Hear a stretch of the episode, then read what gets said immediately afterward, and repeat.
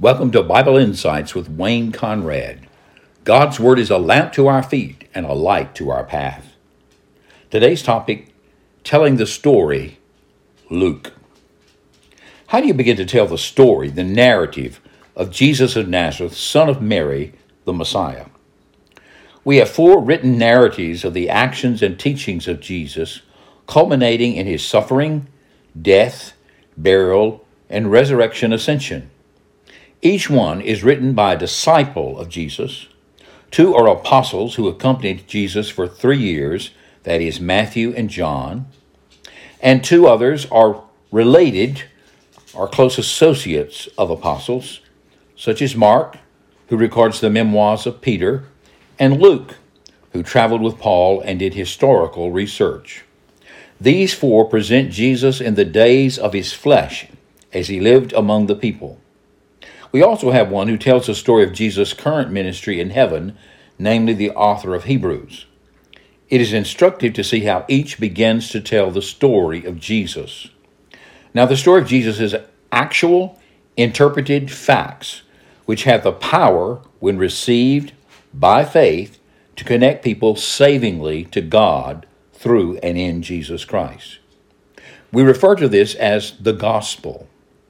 Paul writes in Romans one, verse sixteen, "For I am not ashamed of the gospel, for it is the power of God for salvation to everyone who believes, to the Jew first, and also to the Greek.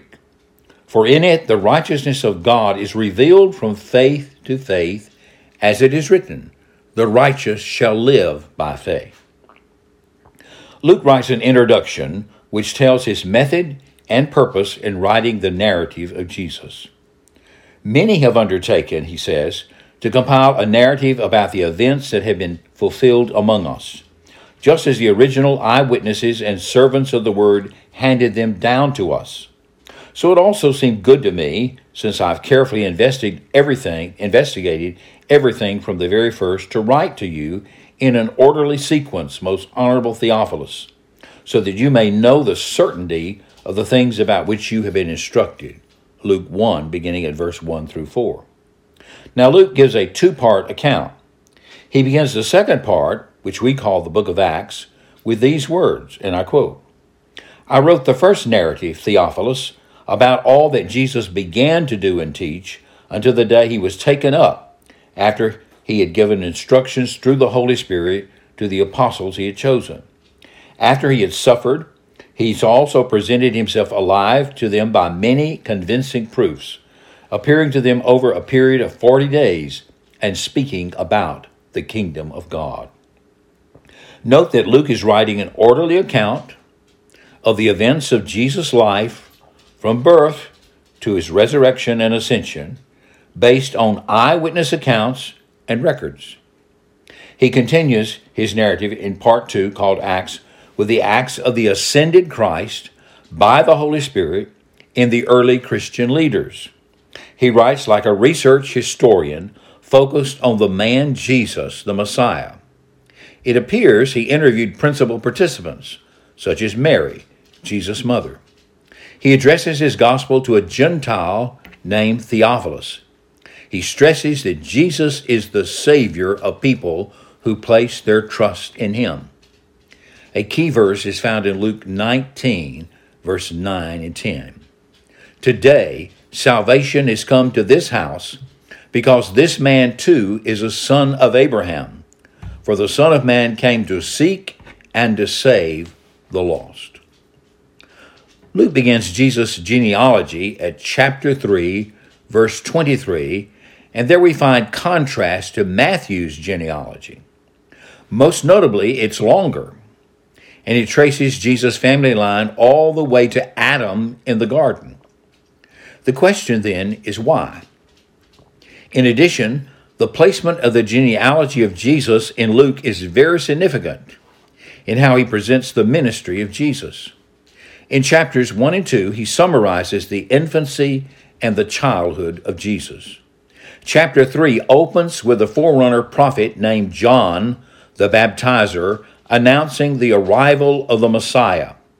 The section closes with Jesus' baptism and the voice of the Father as Jesus takes up his work as Messiah. When all the people were being baptized, Luke writes, Jesus was baptized too. And as he was praying, heaven was opened, and the Holy Spirit descended on him in bodily form like a dove. And a voice came from heaven, "You are my Son, whom I love. With you I am well pleased." Now, Jesus himself was about thirty years old when he began his ministry. Then follows Luke's genealogy, which traces Jesus' bloodline all the way back to Noah and Adam. He was the son, so it was thought, or as it was supposed, of Joseph, the son of Heli, the son of Nathan, David, Shem, Noah, the son of Seth, the son of Adam, the son of God. Jesus is not simply the Messiah of the Jews, but he is the universal Savior of all people. The genealogy is placed just before Jesus' temptation in the wilderness. So after his baptism, just before his temptation in the wilderness. Luke thus connects Jesus with the two temptations in the earlier section of history. Adam's temptation in the Garden of Eden, and later Israel's temptation in the wilderness journey to Canaan. Both Adam and later Israel were called son or sons of God. Hosea eleven seven says, "When Israel was a child, I loved him, and out of Egypt I called my son." Now, Son of Man was Jesus' favorite self-designation and identifies him as fully human, the one who overcame all the temptations and assaults of the devil. Jesus recaps both Adam and Israel in their temptations. Both are called sons of God in the Old Testament.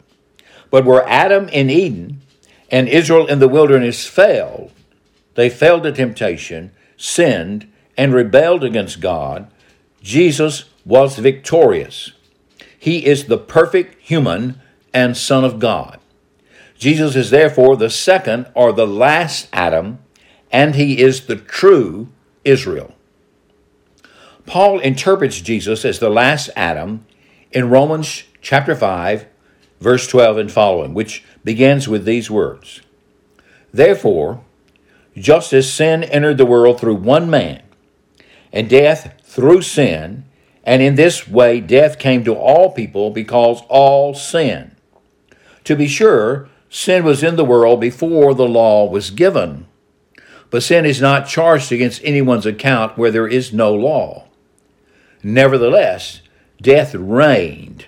It reigned from the time of Adam to the time of Moses, even over those who did not sin by breaking a command as did Adam, who is a pattern of the one to come." Verse fifteen, "But the gift is not like the trespass. For if the many died by the trespass of the one man, how much more did God's grace and the gift that came by the grace of the one man, Jesus Christ, overflow to the many? Nor can the gift about God be compared to the result of one man's sin. The judgment followed one sin and brought condemnation, but the gift followed many trespasses and brought justification. For if by the trespass of the one man," that's Adam, "death reigned through that one man, how much more will those who receive God's abundant provision of grace and of the gift of righteousness reign in life through the one man, Jesus Christ? Consequently," verse eighteen, "just as the one trespass resulted in condemnation for all people, so also one righteous act resulted in justification and life for all people.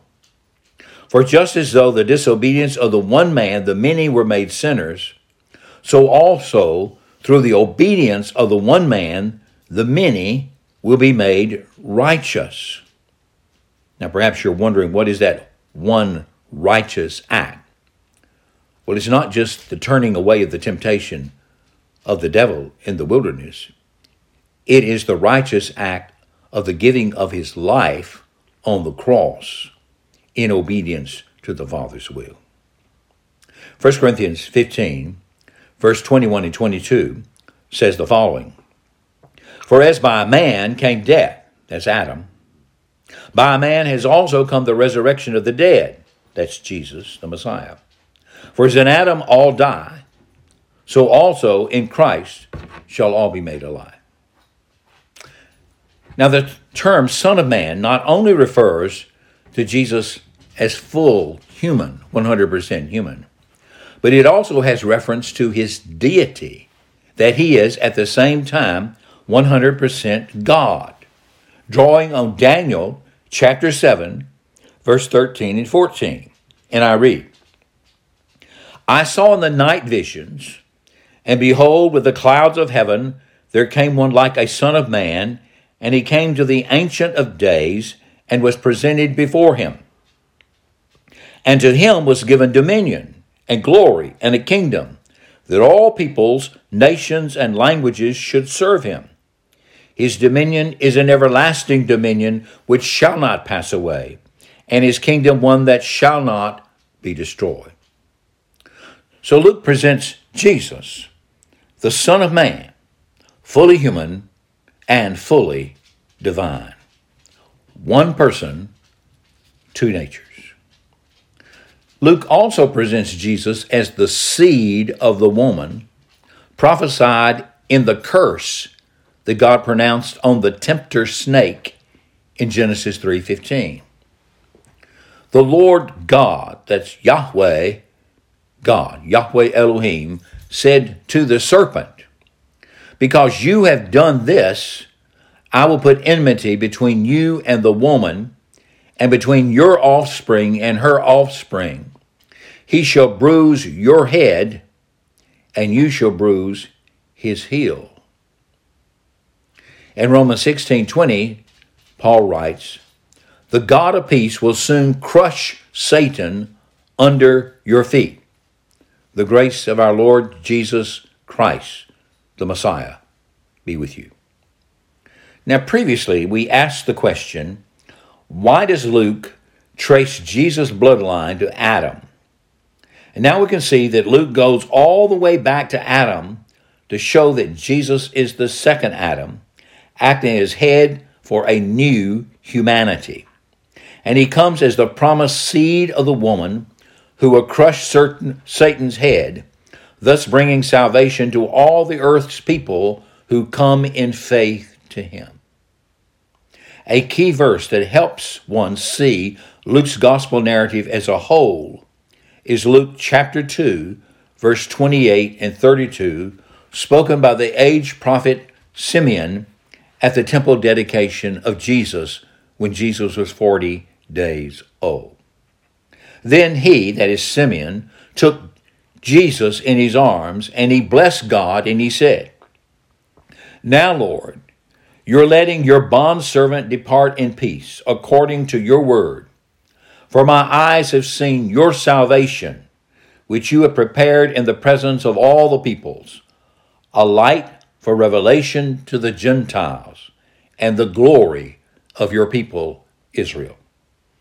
Luke, in his two-part work, presents Jesus as the Savior of the world, the Savior of humanity, of all peoples, nations, languages, and tongues who will come to him in repentance and faith. We read the following words. When Jesus passed through Jericho, on his way to Jerusalem, he calls Zacchaeus, who was in a sycamore tree, to come down and invited him to his house. Today, salvation has come to this house, Jesus told him, because he too is a son of Abraham. For the Son of Man has come to seek and to save the lost. This is why Luke wrote. Luke's life and ministry narrative overview of Jesus ends with the declaration of Jesus that all the world is to hear the saving message. Luke twenty-four, beginning of verse forty-four.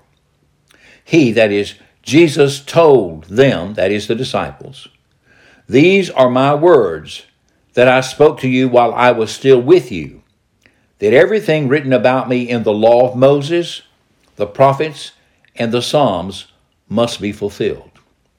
Then he opened their minds to understand the Scriptures. He also said to them, "This is what is written, the Messiah will suffer and rise from the dead the third day, and repentance for forgiveness of sins will be proclaimed in his name to all the nations, beginning at Jerusalem. You are witnesses of these things. And look, I'm sending you what my Father promised. As for you, stay in the city until you are empowered from on high." And he opens his second volume, which we call Acts, with these words, "But you will receive power when the Holy Spirit comes on you, and you will be my witnesses in Jerusalem, and in all Judea and Samaria, and to the ends of the earth."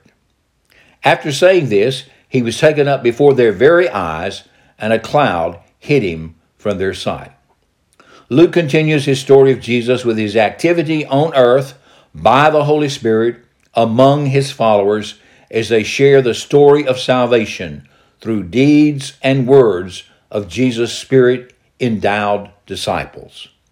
Following the martyrdom of Stephen and the unleashed persecution in Judea, we read in Acts eight one, "Now those who were scattered went about preaching the word." Let Luke introduce Jesus to you, and let him help you get to know this Son of Man who came into our world. Read the whole narrative, Luke, Acts together, and follow the journeys of Jesus in his ministry on earth.